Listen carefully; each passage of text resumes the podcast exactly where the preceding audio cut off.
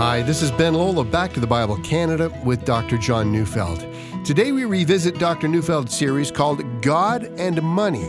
And so let's turn in our Bibles to Luke chapter 16, verses 1 to 13, as we study that and several other parables of Jesus on the subject of money with Dr. John Neufeld.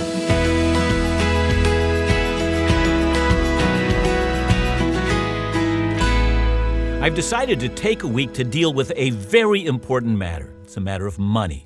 I know, I know. Some of you are going to think that this is going to be an attempt to get you to give. And that just a little while, I'll be promising that anyone who gives to Back to the Bible will get a 100% return on your investment.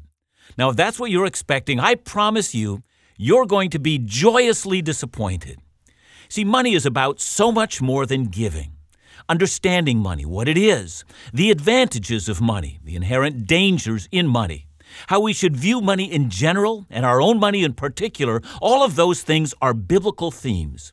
Not only does following Christ involve our families and our work lives and our interaction with our nation, and things like understanding our own sexuality, and following Christ involves everything. And therefore, it naturally follows that following Christ involves our money. But I would be disingenuous if I were to suggest that I was only going to talk about money in some kind of a philosophical way and never talk about giving. See, we spend money and we save money and we squander money, but we also give money. Giving has to be a part of what we talk about when we talk about money. But on the other hand, if all we talk about when we talk about money is giving or contributing to ministry, I fear we may not learn much about money in Christian discipleship. See, I think there's a way to talk about money that can result in ending a divided life. What do I mean by that?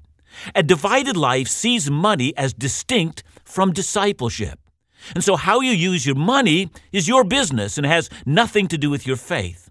So, here's the good news you can come to the point in your life where your life is not divided, and you're not a hypocrite.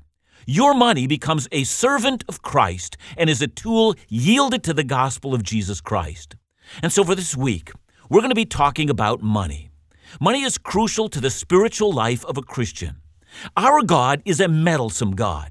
He demands that we open up our bank account, and he pronounces that all the things over which Jesus is Lord also includes our money. But when we talk about money, I think there are two opposites and extreme views that Christians have held historically on money. Let me explain that. One extreme view has been called the prosperity gospel, or also a part of the word faith theology. Now, people in this camp love to point out that Abraham, the man of faith, was rich.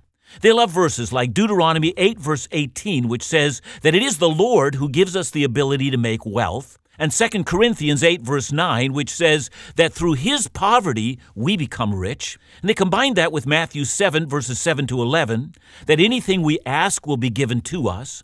And Mark 11, 23 to 24, which tells us to speak to the mountain and it will be removed. And so they teach people to speak to the mountain of debt and poverty. See, for these people, having and getting money and becoming rich is a sign of faith in God. God, they say, wants to teach you the principles that will help you to get a lot of money. Now, so much has been said and written to discredit this use of money in the scriptures. I mean, as just one example, speaking to the mountain, passage found in Mark 11, 23 to 24, refers specifically to the Temple Mount. When Jesus says, If anyone says to this mountain, be removed and cast into the sea, he was speaking about the end of sacrifices and offerings in the temple, which his death on the cross would abolish for all times. The mountain that was removed was the Temple Mount. And so it seems to me that tearing passages out of context in order to get them to speak about the mountains of debt in our lives, well, I think that's sheer fantasy, making the Bible say things it simply doesn't say. Now, on the other side of the spectrum are those who denounce money.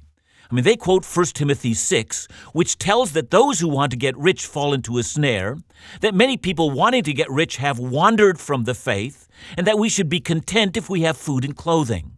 They quote James 5, which condemns the rich for oppressing the poor and pronounces God's judgment on them. They tell of Jesus and the rich young ruler, and the rich man and Lazarus. For them, having more than the basic necessities is a sign that you have no faith, that you no longer trust God to take care of your daily bread.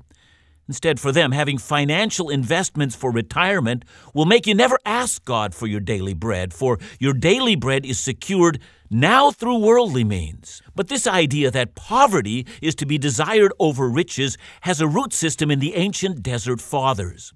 These were the people who rebelled against the secularization of the then state sanctioned church.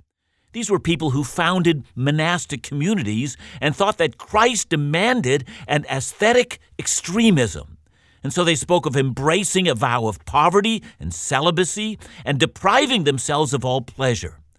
Now, even though most of us today can't identify with this extreme view, and yet there are many in the Christian faith who deeply distrust rich Christians. So, did you notice? One side says money is a sign of faith, and the other says the exact opposite.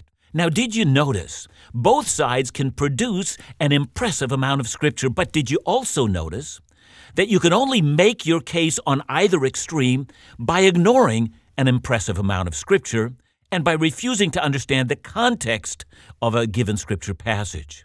See, whatever we think of the matter, would you also notice that money is not a subject that anyone ignores? People feel genuinely, passionately about money. And what often surprises so many who don't know is that Jesus spoke about money almost more frequently than any other topic. 16 of his 38 parables deal with the subject of money. A quick read through all the parables of Jesus shows Jesus speaking about investments, savings, debt, hiring procedures, wage structures of workers, leasing property, banking, the accumulation of interest, building construction in its costs, and even about dividing up an estate at death. Clearly, Jesus was interested in money. Now, in order to understand Jesus on money, I'm going to do something I've not done before. I want to speak on not about one of the parables on money, but three of Jesus' parables and combine his teaching about money from all three. The first of his parables is the parable of the dishonest manager, the second, his parable of the talents, and the third, his parable of the ten minas. So let's listen to all three. The first found in Luke 16 1 to 13. He also said to the disciples, there was a rich man who had a manager, and charges were brought to him that this man was wasting his possessions. And he called him and said to him, What is this that I hear about you? Turn in the account of your management, for you can no longer be manager. And the manager said to himself, What shall I do, since my master is taking the management away from me?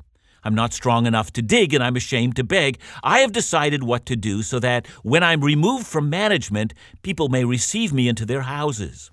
So, summoning his master's debtors one by one, he said to the first, How much do you owe my master? He answered, A hundred measures of oil.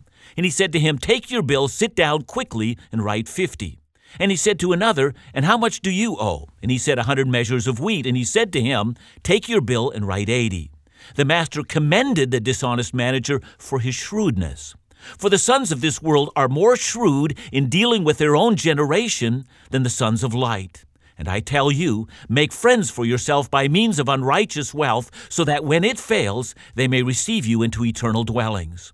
One who is faithful in very little is also faithful in much, and one who is dishonest in very little is also dishonest in much. If then you have not been faithful in the unrighteous wealth, who will entrust you with true riches? And if you have not been faithful in that which is another's, who will give you that which is your own? No servant can serve two masters, for either he will hate the one and love the other, or he will be devoted to the one and despise the other. Now, there are a great many people who find this parable perplexing. It seems to us as if Jesus is commending a dishonest manager for pulling the wool over his employer's eyes and using his money to buy friends. This kind of person seems to be lacking all ethical parameters. I mean, does Jesus think that people who switch price tags in order to garner special deals are to be commended? Well, no, he doesn't think that. But there are so many questions, and in this series I will answer them. But let's not take our eyes off the key and principal teaching that comes out of this passage. Jesus wants us to know that if we have not been faithful in the handling of money, how will He entrust us those things that are far more precious than money? And here He is speaking about eternal riches. And so there is a connection with how we handle money here in this life on this earth and what we will be entrusted with in the life that is to come.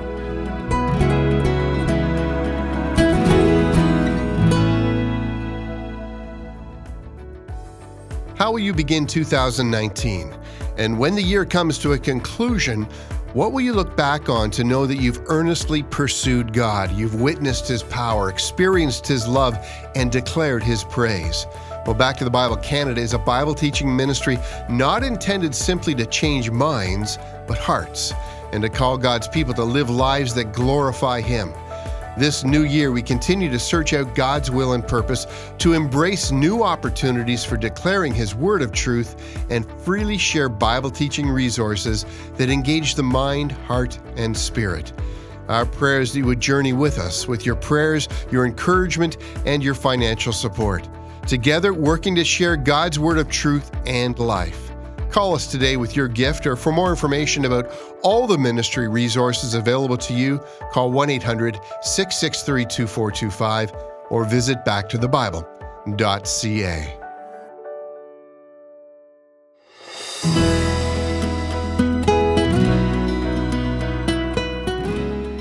I have said that I'm basing many of my remarks on money from three parables that Jesus told.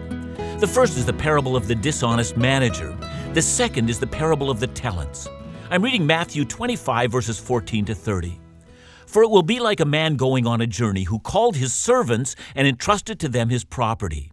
To one he gave five talents, to another two, and to another one, to each according to his ability. Then he went away. He who had received the five talents went at once and traded with them, and he made five talents more. So also he who had two talents made two talents more. But he who had received the one talent went and dug in the ground and hid his master's money. Now, after a long time, the master of those servants came and settled accounts with them. And he who had received the five talents came forward, bringing five talents more, saying, Master, you delivered to me five talents. Here I have made five talents more. His master said to him, Well done, good and faithful servant. You have been faithful over a little. I will set you over much. Enter into the joy of your master.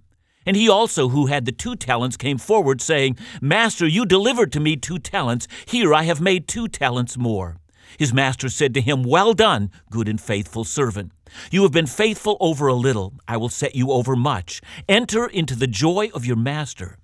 He also, who had received the one talent, came forward, saying, Master, I knew that you are a hard man reaping where you did not sow, and gathering where you scattered no seed. So I was afraid, and I went and hid your talent in the ground. Here you have what is yours. But his master answered him, You wicked and slothful servant. You knew that I reap where I had not sown, and gather where I scattered no seed. Then you ought to have invested my money with the bankers, and at my coming I should have received what was my own with interest. So take the talent from him and give it to him who has ten talents.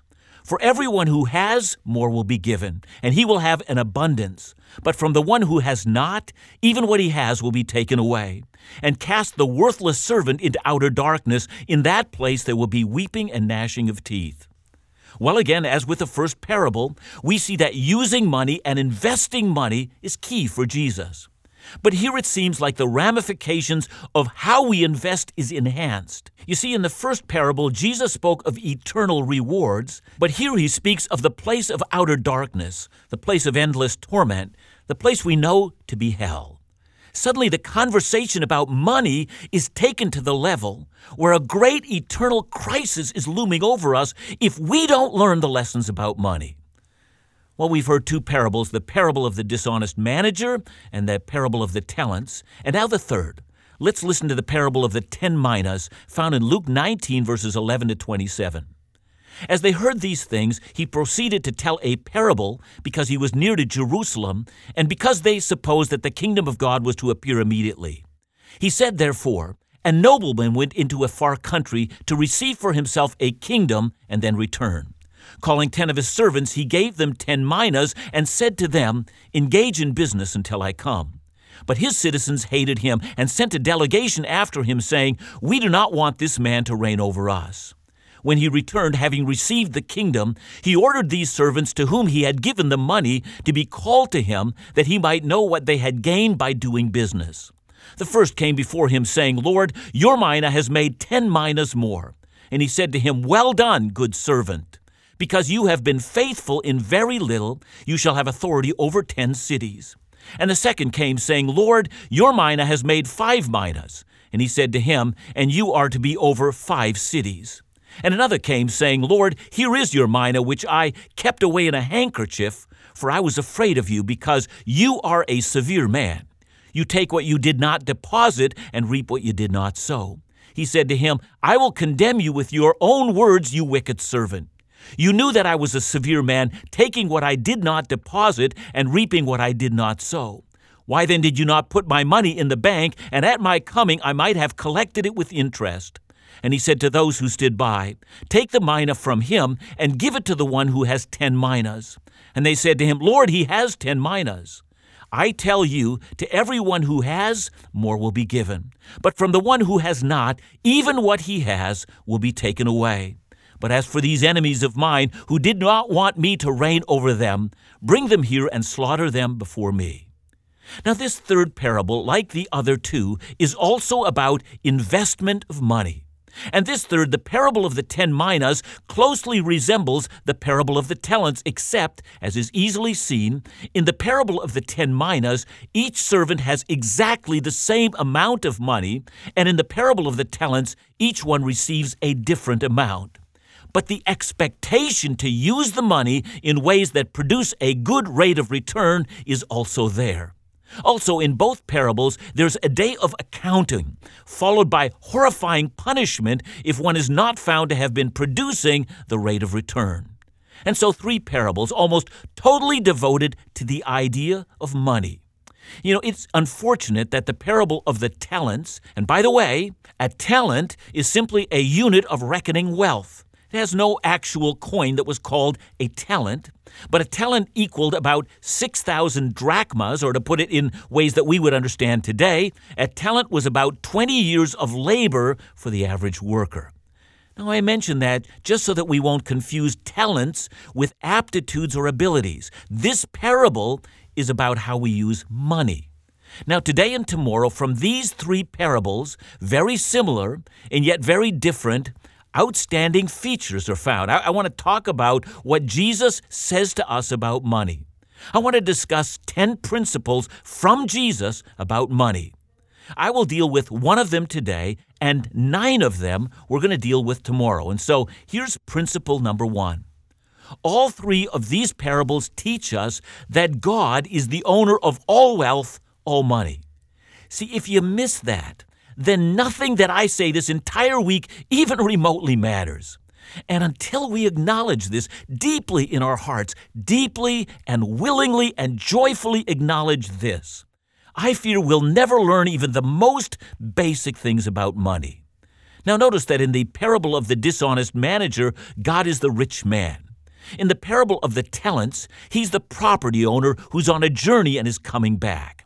In the parable of the minas, he's the nobleman with vast resources who will inherit a kingdom. And that fits well with what the entire Bible says about God's ownership of all things.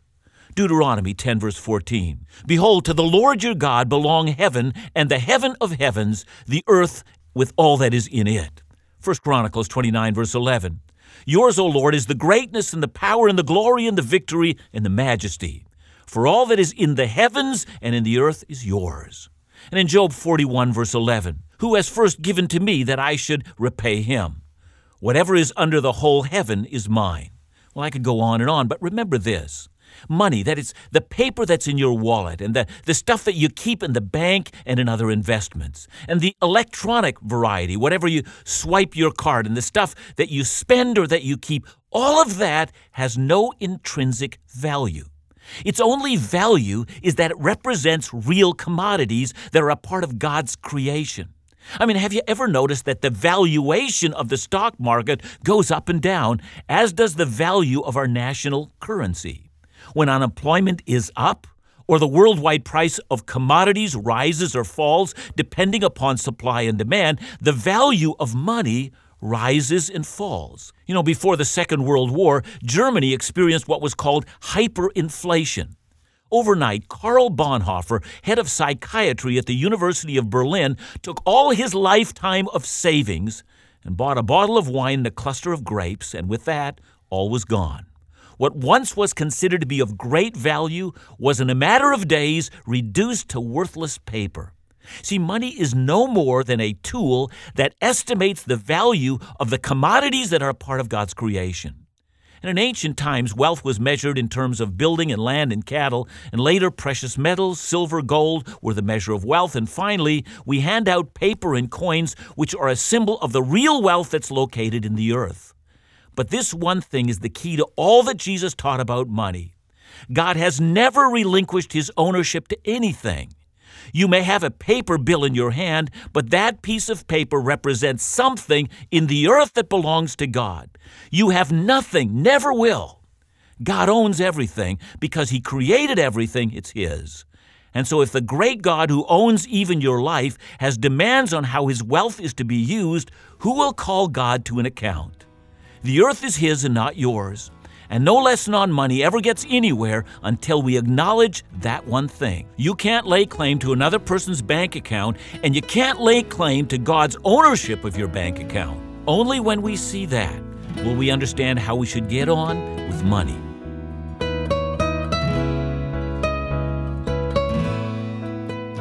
Well, John, for many, you may have opened up a can of worms today. Money is a, is a, is a hot topic for so many people, and yet it really is a barrier for so many in the relationship to God as well. Something fundamental is being said today, isn't it? Yeah, because I know that in the years that I've done ministry, I can't tell you of how many times when I've spoken about money, there's been a harsh response, either an email or someone has even confronted me you know, I, I think I can speak about sex, about uh, the relationship between men and women, about feminism. I, you know, I can speak about almost any hot topic, and it doesn't get the kind of response that talking about money gets. I don't know, there must be a lot of nerve endings, Ben, I think, in our wallets because it's so sensitive to us. And yet, because Jesus spoke about it so often, and indeed, the rest of the Bible does as well. I think we are robbing God's people of what they desperately need in order to walk in discipleship when we don't talk about money.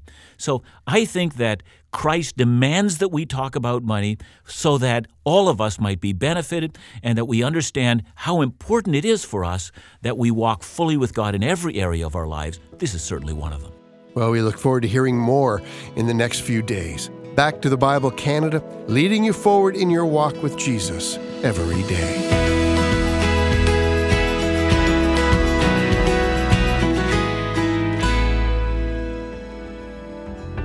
Visiting the Promised Land never loses its appeal. That's why I feel it's so important to offer Back to the Bible Canada Israel Experience April 27th to May 6th, 2019. If you're able, taking the time to discover Jerusalem, the Garden Tomb, Sea of Galilee, King David's city, the list goes on and on, well, that will transform your understanding of the Bible and offer a spiritual impact like perhaps nothing else can on this earth. So consider joining me in Israel, and I'll do my best to bring every location to life and allow the Spirit of God to minister to your heart and mind. It all offers great fellowship and refreshment that sets the stage for new lifelong friendships. So consider joining us, and for more information, please call 1 800 663 2425 or visit backtothebible.ca.